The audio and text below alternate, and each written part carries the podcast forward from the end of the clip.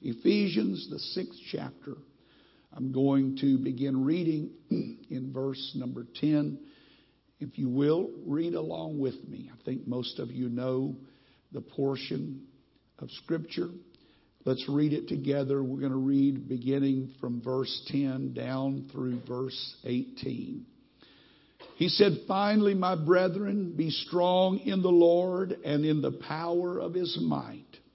Put on the whole armor of God that you may be able to stand against the wiles of the devil. For we wrestle not against flesh and blood, but against principalities, against powers, against the rulers of the darkness of this world, against spiritual wickedness in high places. Wherefore, take unto you the whole armor of God, that you may be able to withstand in the evil day, and having done all to stand. Stand therefore, having your loins girt about with truth, having on the breastplate of righteousness, your feet shod with the preparation of the gospel of peace, and above all, taking the shield of faith, wherewith ye shall be able to quench all the fiery darts of the wicked, and take the helmet of salvation and the sword of the Spirit, which is the word of God, praying always with all prayer and supplication in the Spirit, and watching thereunto with all perseverance and supplication for all saints. Everybody said amen. God bless you. You may be seated. If you can help me, we got a little bit of a ring, and I don't know where it's coming from, but trying to work through a few technical difficulties. Praise God. We've been talking to you from the subject, arm yourself. How important it is that we do that and how vital it is that we take that word that has been given to us and fully equip ourselves with what God has provided. The Christian life is a life of conflict, and we should not be surprised by adversity. The armor that God has given us is given to help us stand. Everybody say stand. It is given to help us stand. And it is indispensable in light of the enemy that we face. I love it when I read this portion of Scripture because I understand that what God gave me was not given to prevent battle, it was to preserve me in the battle. Amen. Living for God does not exempt me from problems. But when I put on the armor of God, I am more than adequate to face any problem that life can bring at me. I love it because the armor of God is tough enough to take anything that the enemy throws at it. Amen. It's tough enough to take anything that Satan could imagine, and it is sufficient to bear every attack. That's a powerful thing to know that the armor of God is sufficient to bear every attack. It is a soul covering. And every piece of it is needed. Everybody say every piece. Turn to your neighbor and say every piece. Amen. Every piece is needed. Every grace of God is made stronger when it is joined with companion graces. And so it is with the armor of God. All of them are needed. The whole armor of God. When you equip yourself in that armor, you are unbeatable and undefeatable.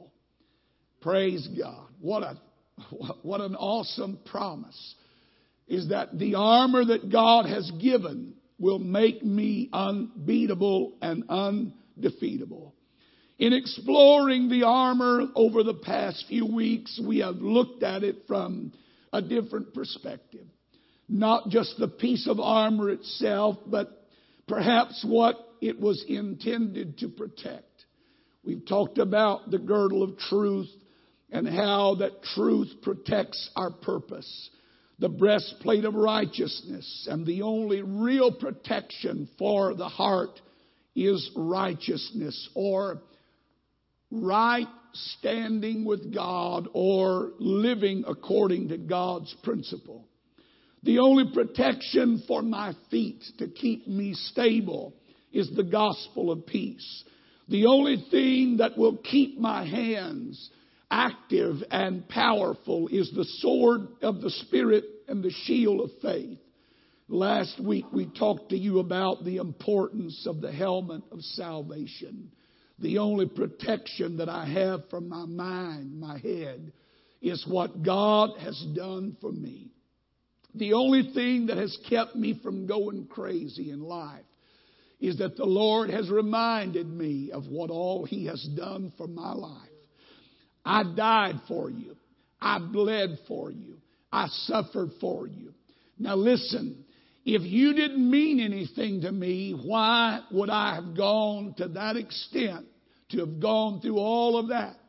So when the devil comes and whispers in your ear that you don't matter, that you don't count, that you're a failure, you just remind them of the blood.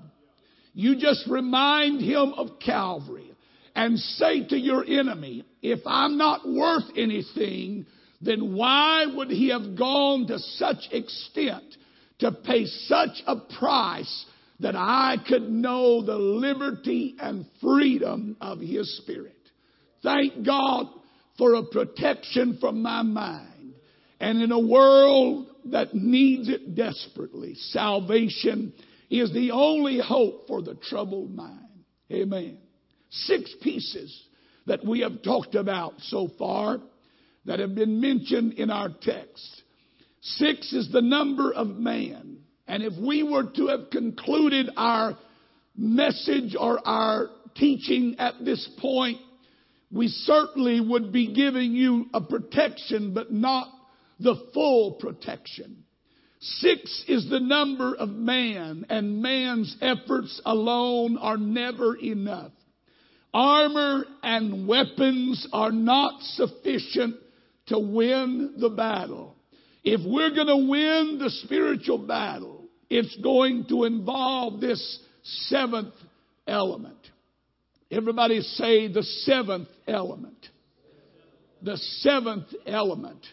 Seven is the divine number. It is the divine element. So seven is the energy that we need to do the work. And it is the strength that we must have to fight the fight and keep the faith.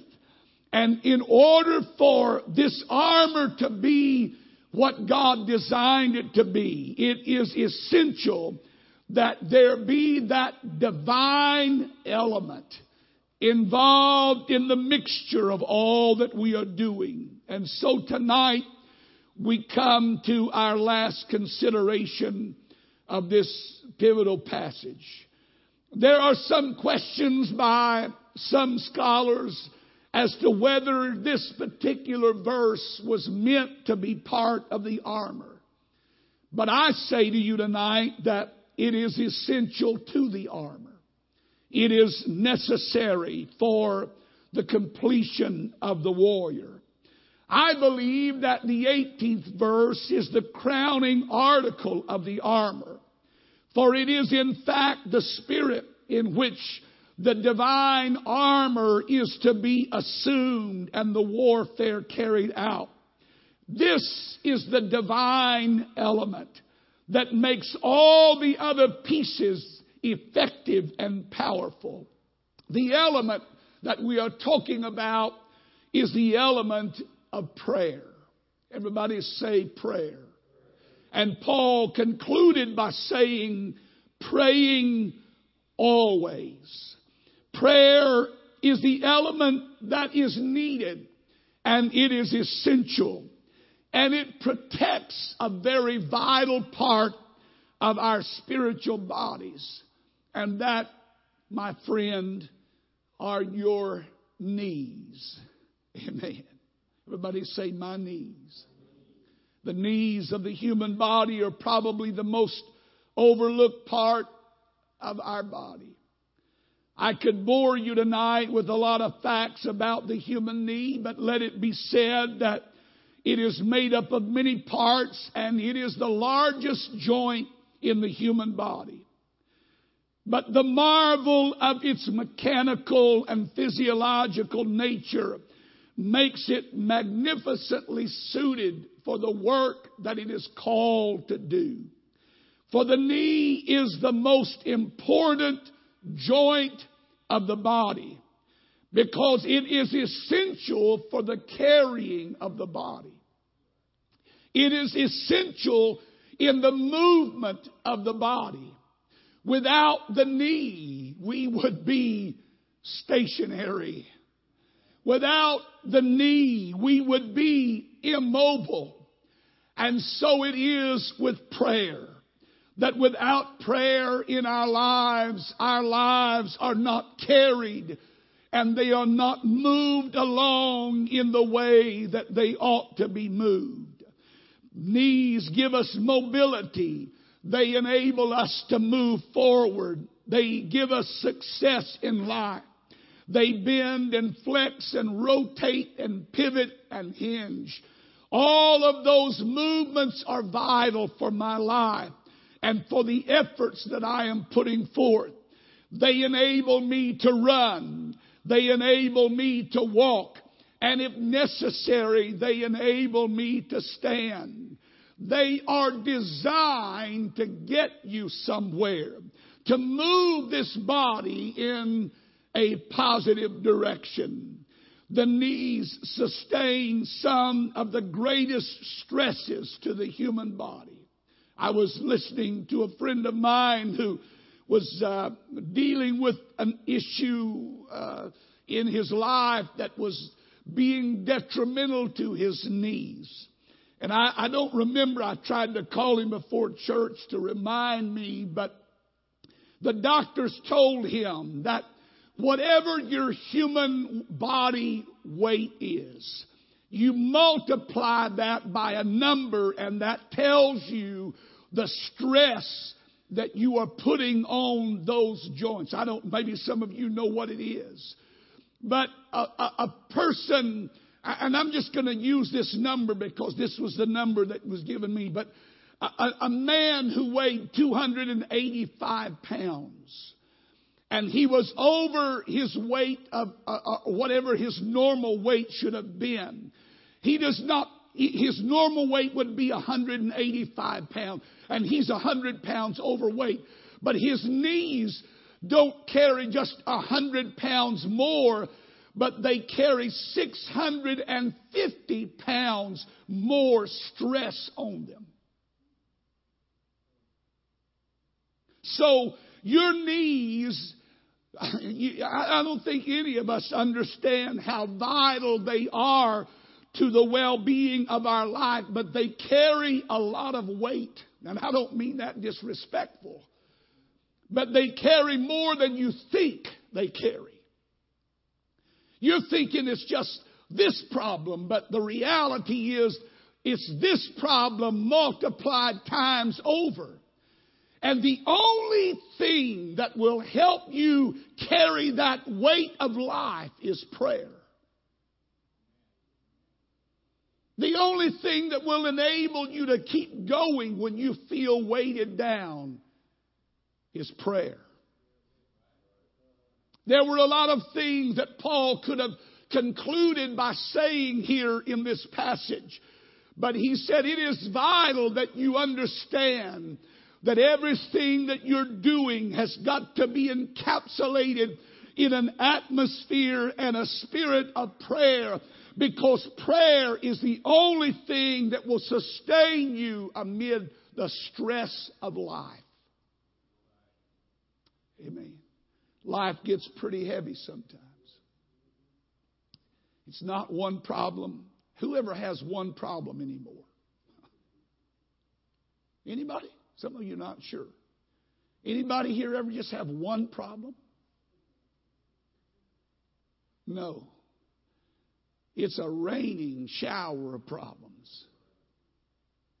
This doesn't work and that doesn't work. And if that wasn't bad enough, this goes wrong. You get up in the night and you stub your toe, that's bad enough. But in stubbing your toe, you start hobbling through the bedroom in the dark and you fall over and break a valuable piece of furniture or your own arm or leg. Bad goes to worse. It's not one problem that life brings to us. It's the it's that steady flow of the unexpected. And Paul in such an incredible way tries to help us understand that the only force that is sufficient to keep you up and to bear you through the heaviness of life is the spirit of prayer. Everybody say prayer.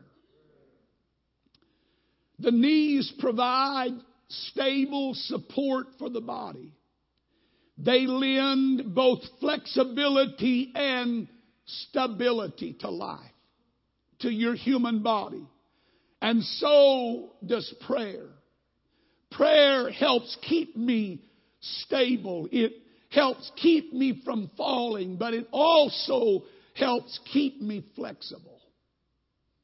One of the worst things that can happen in a person's life is they become inflexible unmovable.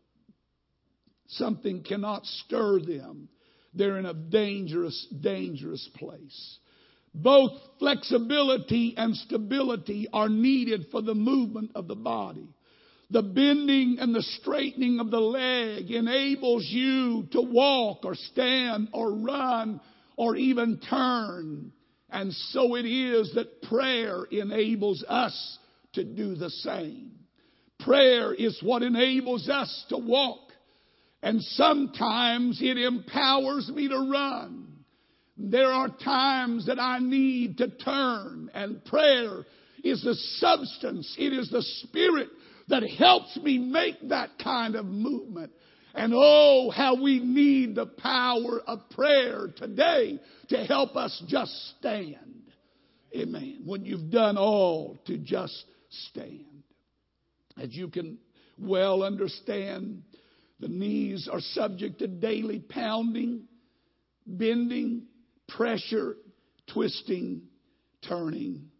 The only solution to all of that is just old fashioned prayer. Amen. The daily wear and tear of life makes our knees vulnerable to injuries. And the only thing that can help keep me fresh and keep me alert and vibrant and powerful is the spirit of prayer. Your body can only hold up what your knees can take. Amen. And we tend to ignore them until something bad happens and we start feeling pain. Then all of a sudden we remember, I need to pray. I'm going to give you a little revelation tonight. Paul, the way he talked about prayer will help you understand prayer is not an escape route. Prayer is not something you do just when pain comes.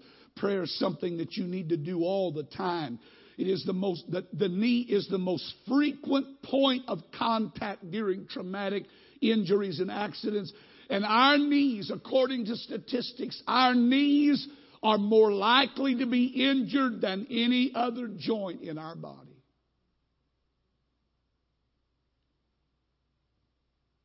And if you think the devil doesn't care about your knees, why do you think he fights you so much when you go to prayer? Because the weakest person in this building makes hell tremble when they fall to their knees. Amen. Somebody said amen. It's no strange thing that they are a point or a symbol of vulnerability. Kneecapping. You may have never heard that. I hadn't really heard of it. I've, I've heard the, the word kneecap, but kneecapping is a practice that has been known throughout the world by terrorists and organized crime groups to immobilize their opponents either with a baseball bat to the knee or a slug to the knee. they can disable their enemy and bring them to naught. The result is not life threatening. You will not necessarily die, but you will be immobilized. I thought it interesting in my studies that I came across an article that in 1995, the police in the Philippines were looking for a gang of men who specialized in stealing kneecaps from graves. They would dig up the bodies and they would cut out the kneecaps of these people because the thieves, listen to this, the thieves believed to be a, a, a member of a certain sect.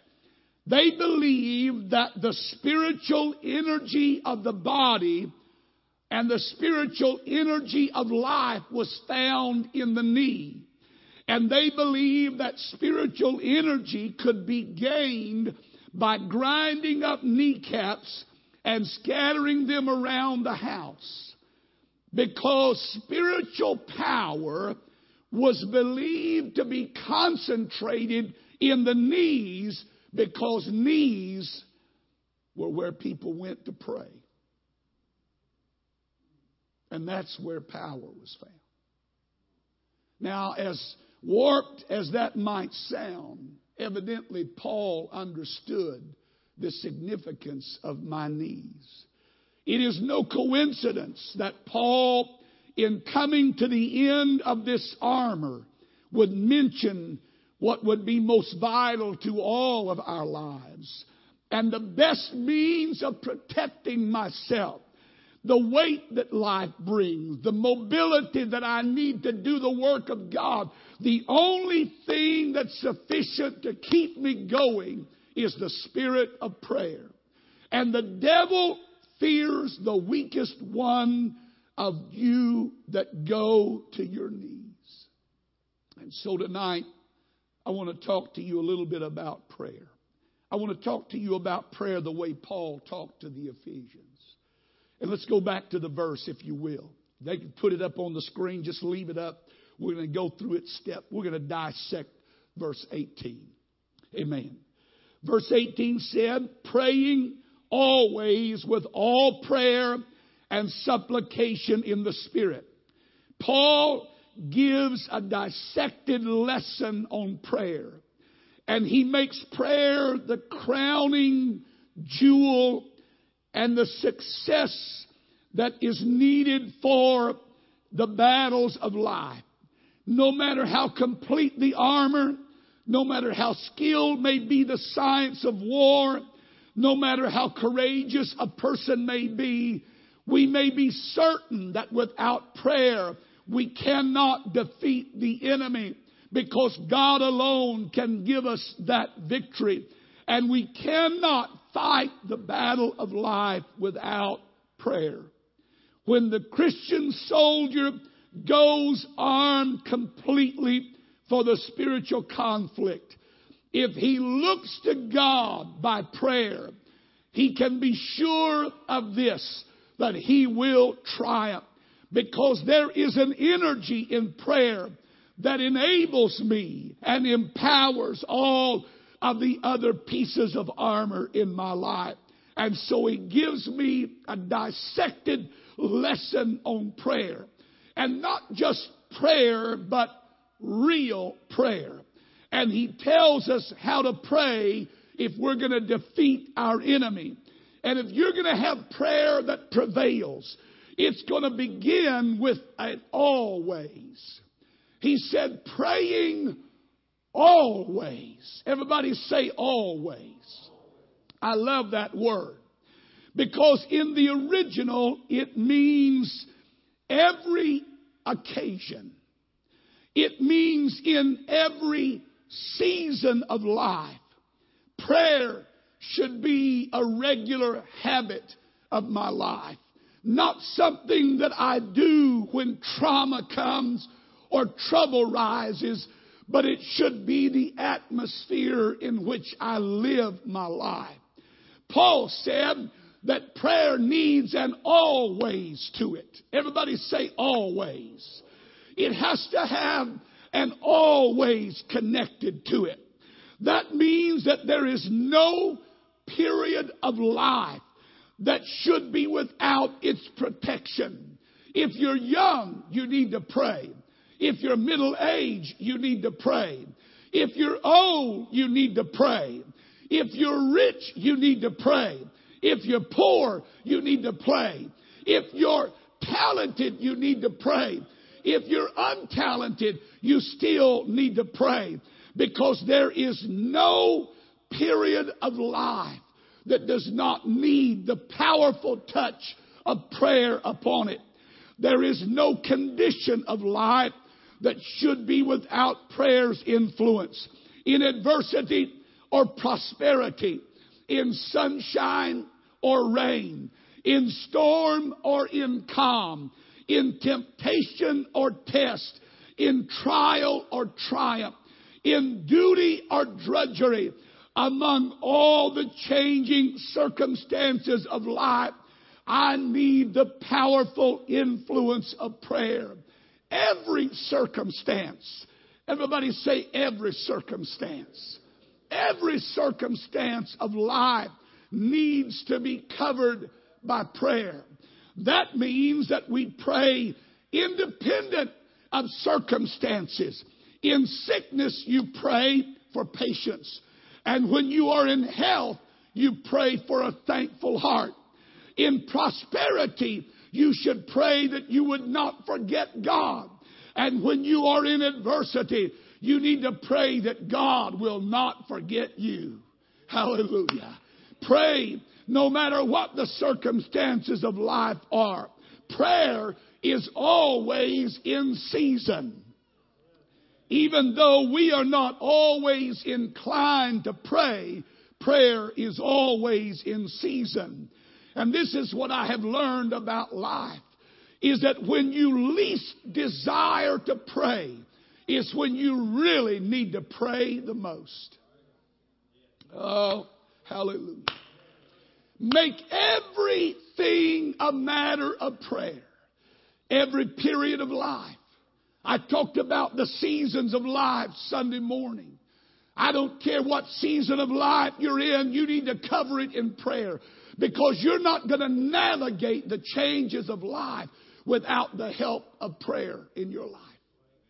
You're not going to navigate all the ups and downs and all the changes and all the uncertainties that life bring to you without prayer. Amen. Somebody say, I need to pray. Somebody say, I need to pray more. You see, some of us use prayer as an escape hatch. It's that extra cord in case the other parachute doesn't work. We make all our plans and we go do our thing. And about halfway through the fall, we realize what we decided to do and what we designed didn't work. And, and so we start praying. That's not what prayer is designed to be. Although it does enable me to escape, prayer is designed to be an always, uh, something that encompasses every moment of my life, every hour of my day, every second that I breathe. Prayer needs to be the atmosphere in which I live. And when I make prayer that atmosphere in which I live, I am able to face any devil I am able to face any adversity and overcome. Amen. And sometimes overcoming is not running, overcoming is not is not walking, overcoming is not even turning. Many times overcoming is just standing. I've said it before and I'll say it again. Sometimes there's a victory in just showing up. Praise God. Hallelujah. The devil tried to take me out at my knees this week. He tried to dislocate my knee. He tried to immobilize me. But I found a closet of prayer. And here I am tonight. I just want to lift my hands and say, Thank you, God, for your preserving power. Thank you, God, for your mercy and your grace. So for your prayer to be powerful, it has to have an always, every season, every condition. For your prayer to be powerful, it has to be what Paul said, with all prayer. Everybody needs a with all in their prayer life. Now what does that mean?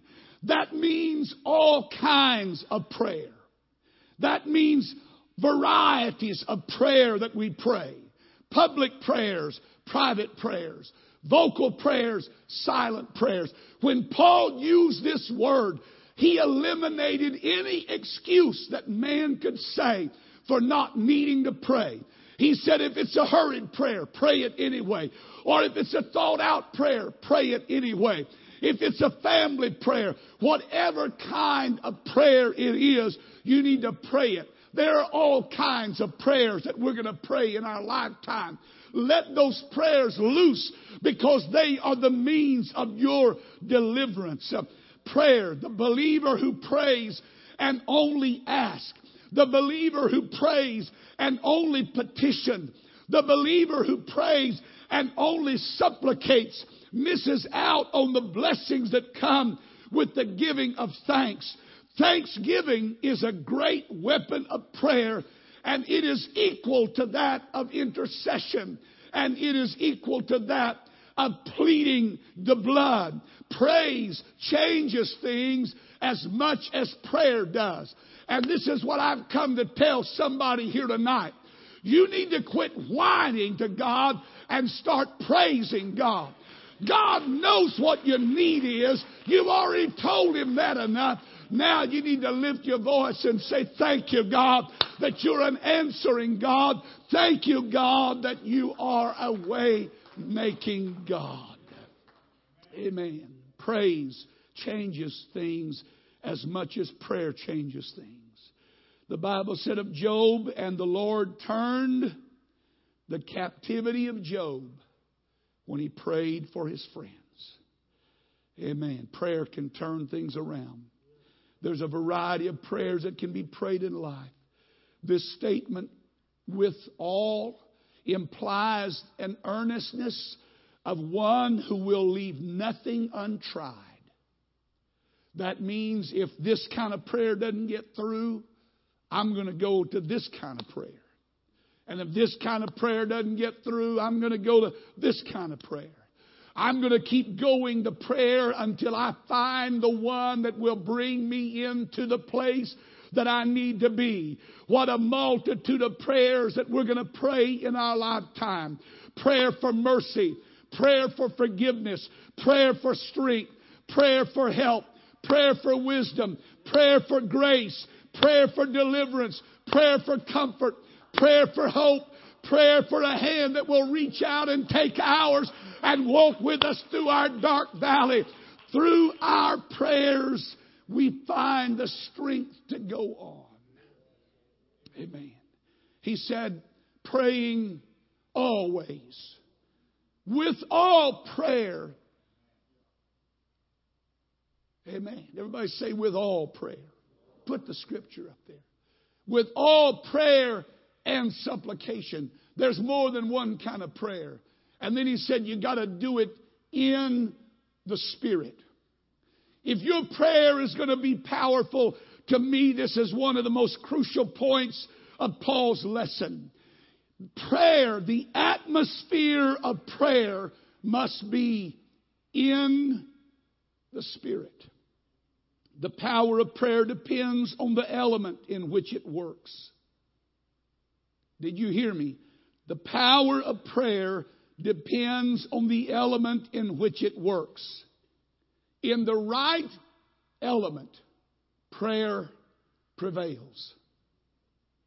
Somebody said that a swan cannot do its best in the air, nor an eagle in the water. They have to be in their elements to show their beauty. And the saint of God, the only element that really works and that really shows the power and the strength of God is the element of in the Spirit. Some say their prayers are not working. If your prayers are not working, then Paul's advice to you is to get in the right element, and they will work. Somebody said, Brother Hughes, I prayed and it didn't change one thing. Then you need to go find a different element to get in to pray. Because when you get in the right element, something's going to happen.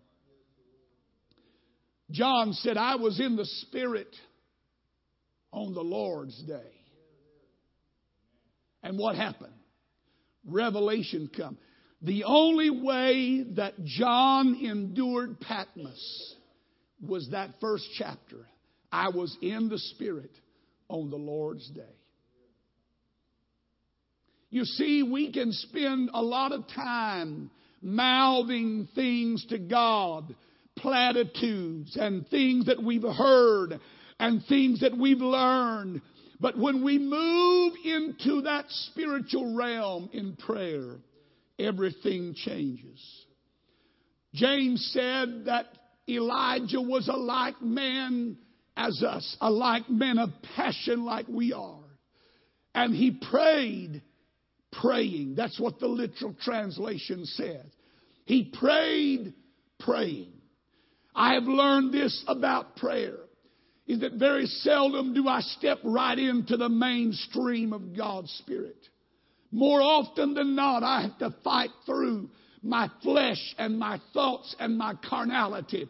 But if I'll just keep pressing, I'll find that vein in just a moment and I'll feel that element that uh, of His Spirit. And all of a sudden prayer goes, it's like an updraft of the Holy Ghost. It's like a wind that just picks you up out of the element that you're in and moves you into a divine element where you look around and you think, oh, that's not a problem. God can do anything. Amen. I was in the Spirit on the Lord's day. The only effective prayer is in the Spirit. Under the impulse and the direction of the Holy Ghost, you can do anything.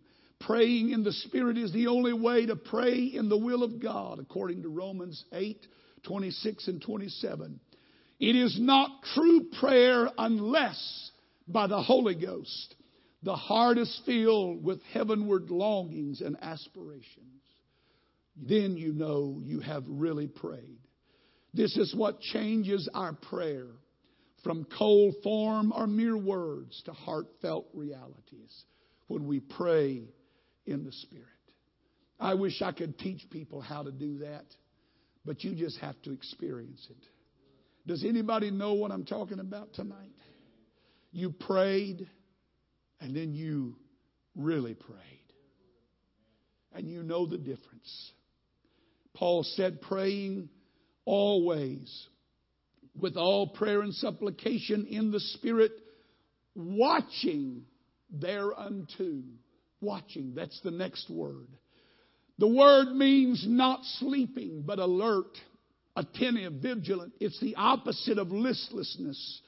It is praying with your eyes open. Listen to me tonight.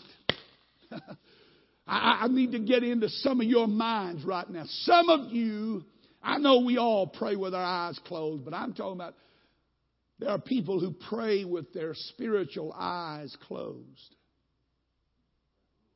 Two things.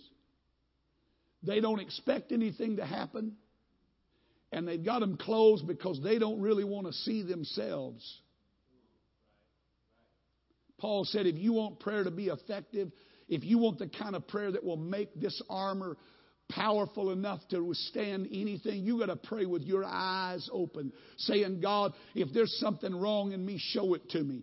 If there's an attitude in me that's contributing to this problem, help me to see that. Quit Quit letting me be duped into thinking that if I close my eyes, it'll go away. I need my eyes open when I pray. I need my eyes opened when I pray. Prayers that are open are eyes that are open in prayer. there's the, the scope of your vision is enlarged. But more than just watchfulness, this word implies direction, for one of the translations of the Greek word literally means toward. Prayer gives life direction.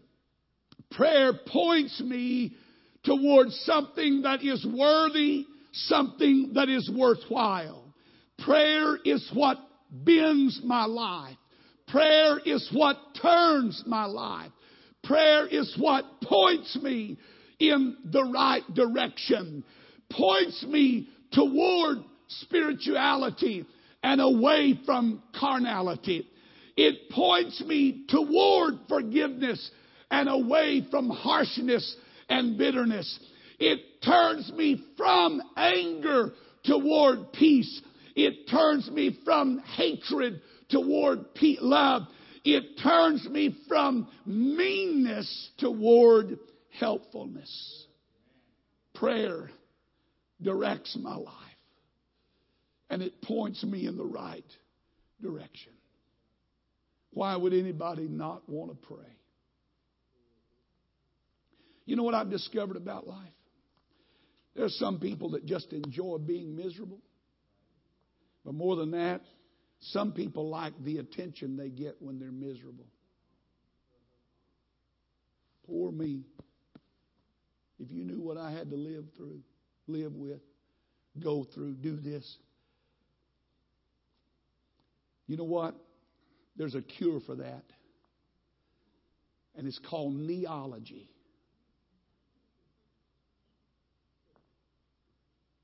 Brother Hughes, I just can't help it. I just this spirit, this bitterness just keeps coming up. I have a cure for it. Get down like this.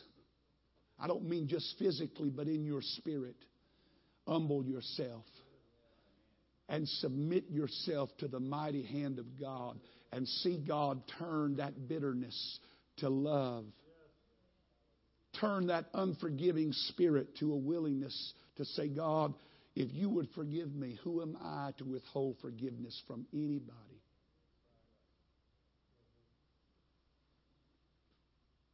And so the devil works so hard to keep us off our knees.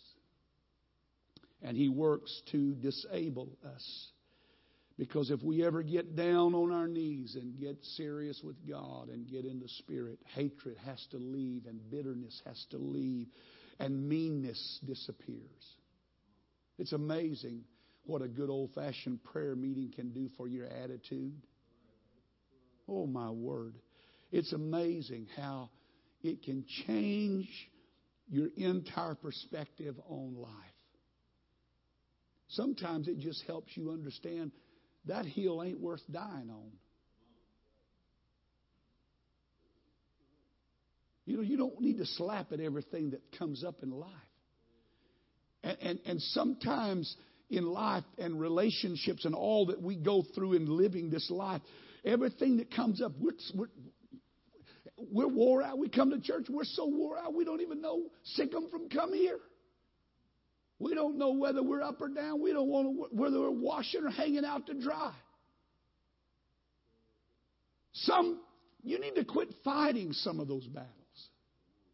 And prayer will help you to know which battles need to be left alone. Every hill ain't worth dying on. Well, you know what? I'm going to make my point. Well, make your point and lose your friends. Make your point and ruin your family. Make your point and jeopardize your job. Prayer will help you. Prayer will help you understand that there's a balance that God can bring to life. And the necessary battles you'll win. But you don't have to fight everything that comes along. Amen. God help me. I feel like I need to stay here watching, watching, having direction, moving in a positive direction in life is so very important. Amen. I, I need the Holy Ghost to bend me sometimes because I get pretty twisted. I get pretty. People do that to me. Anybody ever do that to you? Just get you twerked, you know.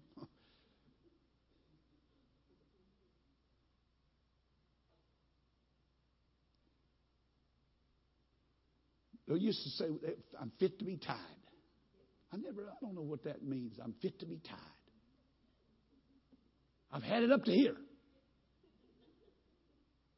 I've had it up to here.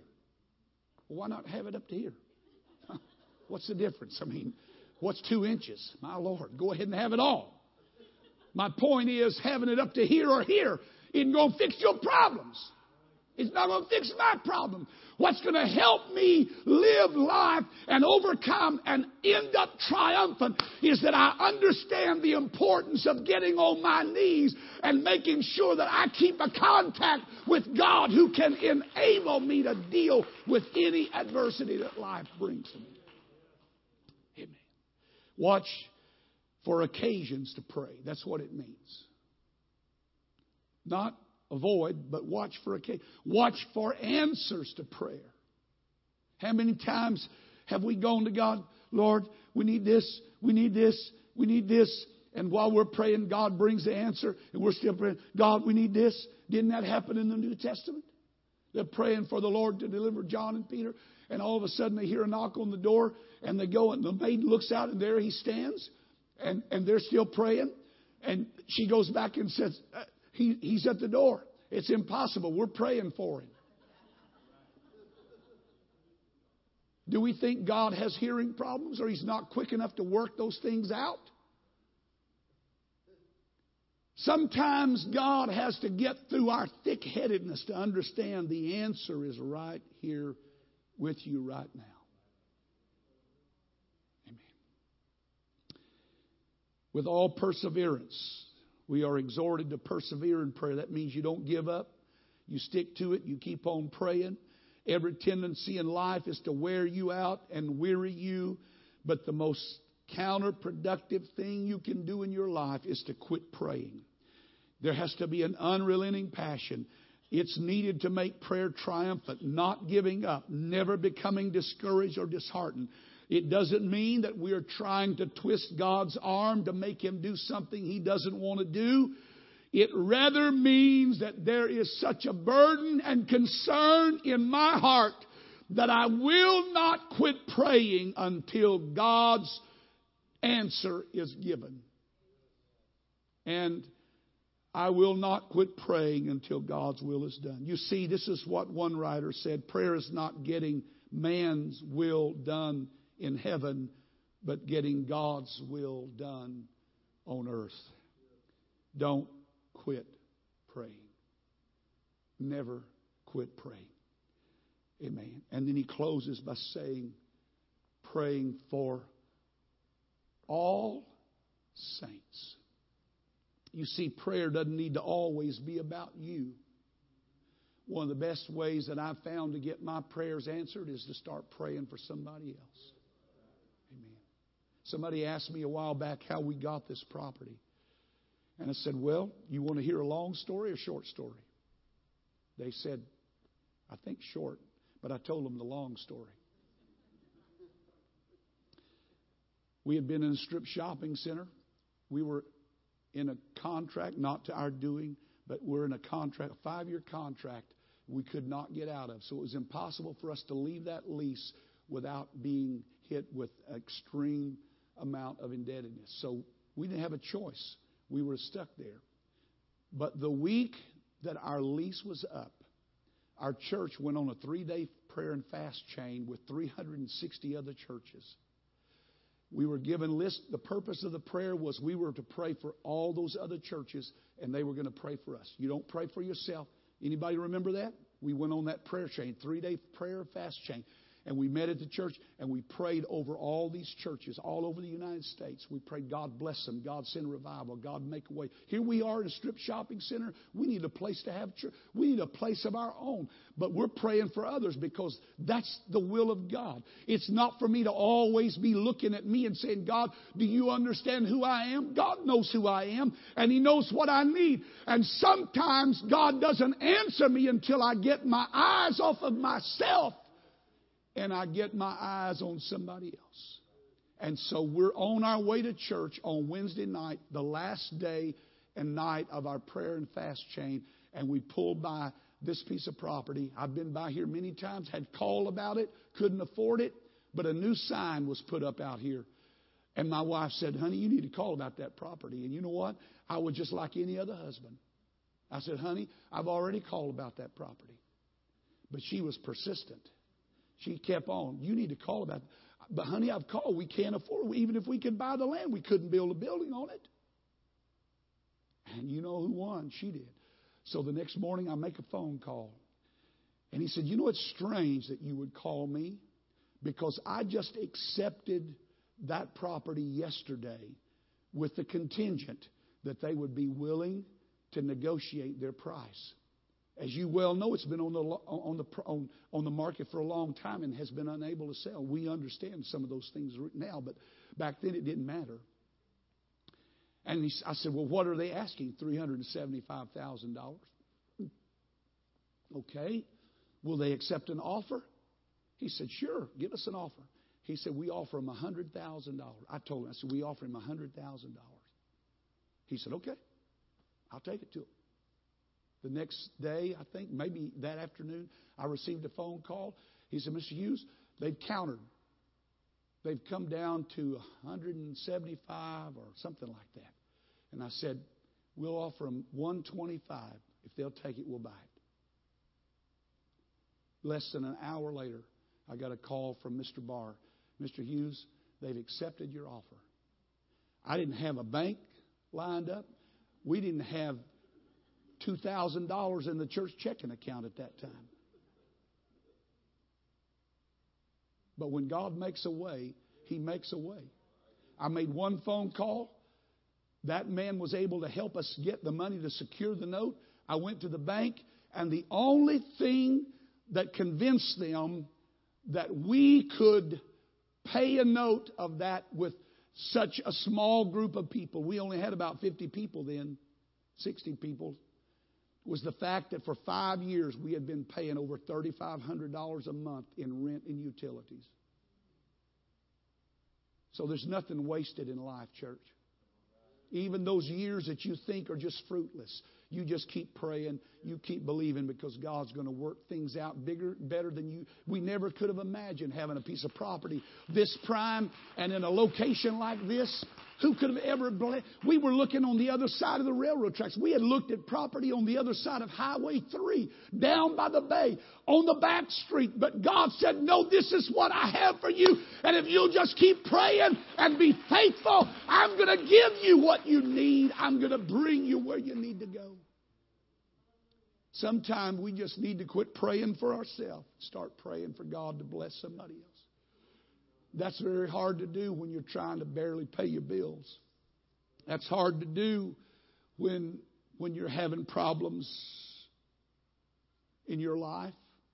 It's hard to do when, when you know how desperately you need an answer from God. But sometimes we have to follow Paul's advice and make our prayers for all saints. Because if if I can help somebody else along life's way, if my prayer can help them overcome, then surely somebody else out there is praying for me. And they're going to help me overcome. Amen. Let's stand together. I didn't think I was going to get it wrapped up tonight, but I did. And 835. We can fight but by no better means than through prayer. Amen. Many things can be said about the human need. And this is what the Lord gave me to tell you. You can be brought to your knees by circumstances, and that's one way to get there. But it's not the best way. You can be cut off at your knees by the tricks of the enemy, and that certainly is not the way. Or you can get on your knees intentionally, purposely. And that reverence and submission and humility will bring a power to your life that the devil cannot defeat. Amen. I don't know who wrote it but I love it. I think it was Brother McFall. He said, I've had my trials I've fought many battles. But prayer is the only thing I've found to win the war. When the enemy approaches on the battleground, I use my shield, or my faith is my shield, and God's word my sword. I go to war on my knees. It's not flesh and blood I battle, but principalities. I'm fighting for loved ones and my family. So with my face before God, I go to war on my knees. Now we're not the only ones with the battlefield experience. They mocked him. They beat him. A cruel cross he bore.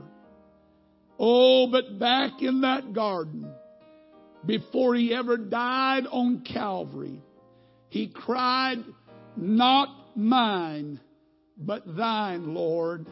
And on his knees he won the war. Amen.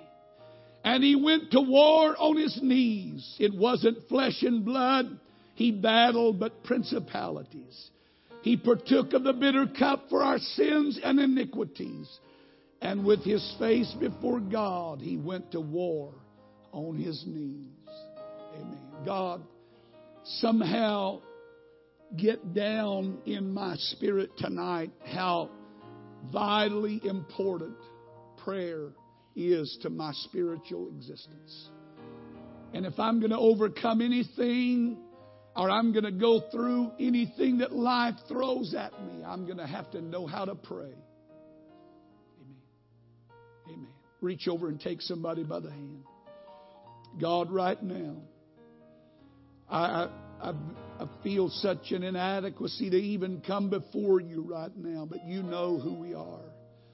And you know how desperately we need the power that prayer can bring to our lives. Oh God, help us. Help us to always pray.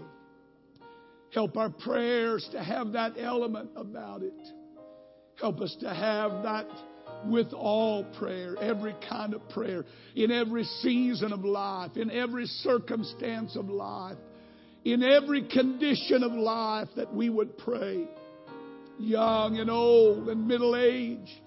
Whether we are prospering or whether we are struggling, let prayer be the atmosphere in which we live. For prayer will surely prevail and prayer will win the victory. Prayer will take us through. Prayer will enable us to keep moving. Prayer will bring a direction to our life that is toward righteousness and toward peace and toward hope and toward joy and away from anger and bitterness and hatred and resentment. Oh God, how we need to pray tonight. Oh, how we need to lift our voice to you and call out. Oh, how we need to enter into your gates with thanksgiving and into your courts with praise. Oh, how we need the spirit of prayer to take hold of us until we pray in the spirit. Until we pray and then we really pray. Oh God. Hallelujah, hallelujah, hallelujah.